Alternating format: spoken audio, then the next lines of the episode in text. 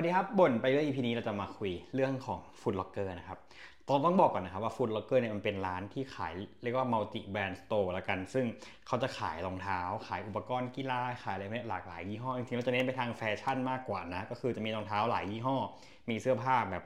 พวก sportswear เนี่ยหลายยี่ห้อมากนะครับ คือถ้าเกิดใครนึกไม่ออกเอาลองนึกถึง JD Sports ละกัน ซึ่ง JD Sport เนี่ยมันเป็นของทางฝั่งอังกฤษเออแต่ว่า Food Locker เนี่ยมันเป็นของอเมริกา ก็ประมาณนี้ซึ่ง Food Locker เนี่ยตอนที่เขามาเปิดเนี่ยเขาก็จะมีเรียกว่า drop ของ Food Locker เนี่ยมันจะมีแบบเป็น drop New Balance นส่วนมาก มันจะมีอยู่ 3 รุ่นมั้งถ้าเราจะไม่ผิดเดี๋ยวลองแทรกรูปไว้ให้ละกันเอ่อซึ่งเรารู้สึกว่ามันไม่ได้สร้างความประทับใจได้ขนาดนั้นนะเพราะมันคือ New Balance รุ่นที่เรายังแบบมันเป็นรุ่นทั่วไป แต่แค่ว่ามันมีสีเฉพาะต่างหากอะไรอย่างเงี้ยอะโอเคแล้ว Food Locker มันต่างจาก JD Sport ยังไง ของที่อยู่ใน Foot Locker อย่างเงี้ยเรารู้สึกว่า เป็นเรียกว่า basketball corner ที่แบบแยกออกมาต่างหากเลยมันเป็น sector ของมันเลยอะซึ่งมันไม่เหมือนกับ JD ที่เขาจะไม่ไม่ได้แบบว่ามีการ specific ในส่วนเนี้ยเอ่อถัดมาที่ความต่างก็คือเรารู้สึกว่า Foot Locker จะมีเสื้อผ้าน้อยกว่าฝั่ง JD พอสมควรเลย คือถ้าอย่างกับเราไปดู New Balance อย่างเงี้ยเสื้อผ้าเราว่าตรงเนี้ยไม่ค่อยต่างกันมาก แต่พอไปพวกแบบแบรนด์ Adidas หรือ Nike อย่างเงี้ยเรารู้สึกว่า JD Sports มีเยอะกว่า ส่วนของรองเท้าครับเรารู้สึกว่า ถ้าไปดู item ของ Foot Locker ในแต่ละแบรนด์ไม่ว่าจะเป็น Puma Adidas หรือ Nike อย่างเงี้ยเรารู้สึกว่า Foot Locker จัดได้แบบ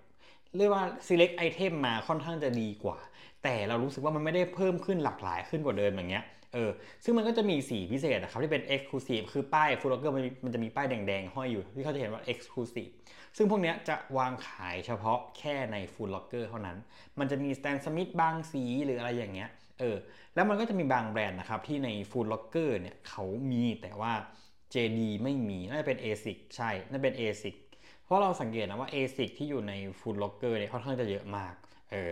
ว่าในส่วนของเว็บไซต์อย่างเงี้ยเรารู้สึกว่าเว็บไซต์ของ Food Locker ไทยอะกักของอยู่ เพราะว่าในกับแบรนด์ ASIC ที่เราเดินผ่านๆไปดูหรือ Adidas ที่เราเดินไปดูอย่างเงี้ยเรารู้สึกว่ามันยังไม่ได้แบบมีเยอะขนาดนั้นอย่างเงี้ย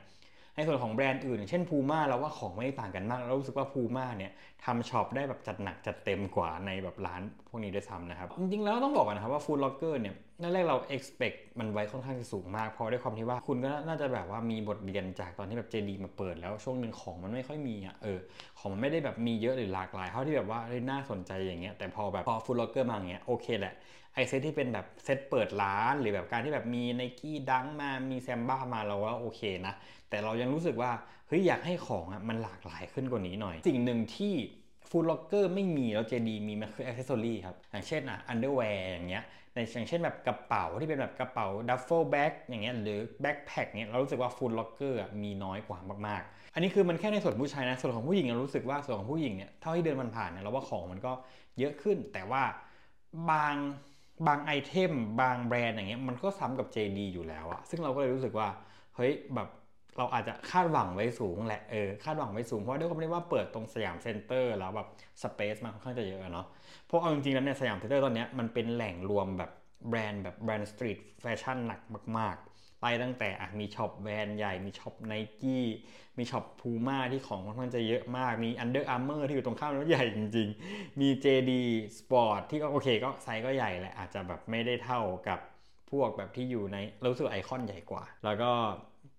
มี Foot Locker ใช่ปะเออ นี่คือสิ่งที่เรารู้สึกว่ามันควรจะแบบเติมของให้มันแบบมันมากกว่านี้หน่อย แล้วก็เว็บไซต์ออนไลน์เนี่ยค่อนข้างจะกักของมาก ในในส่วนของแบบ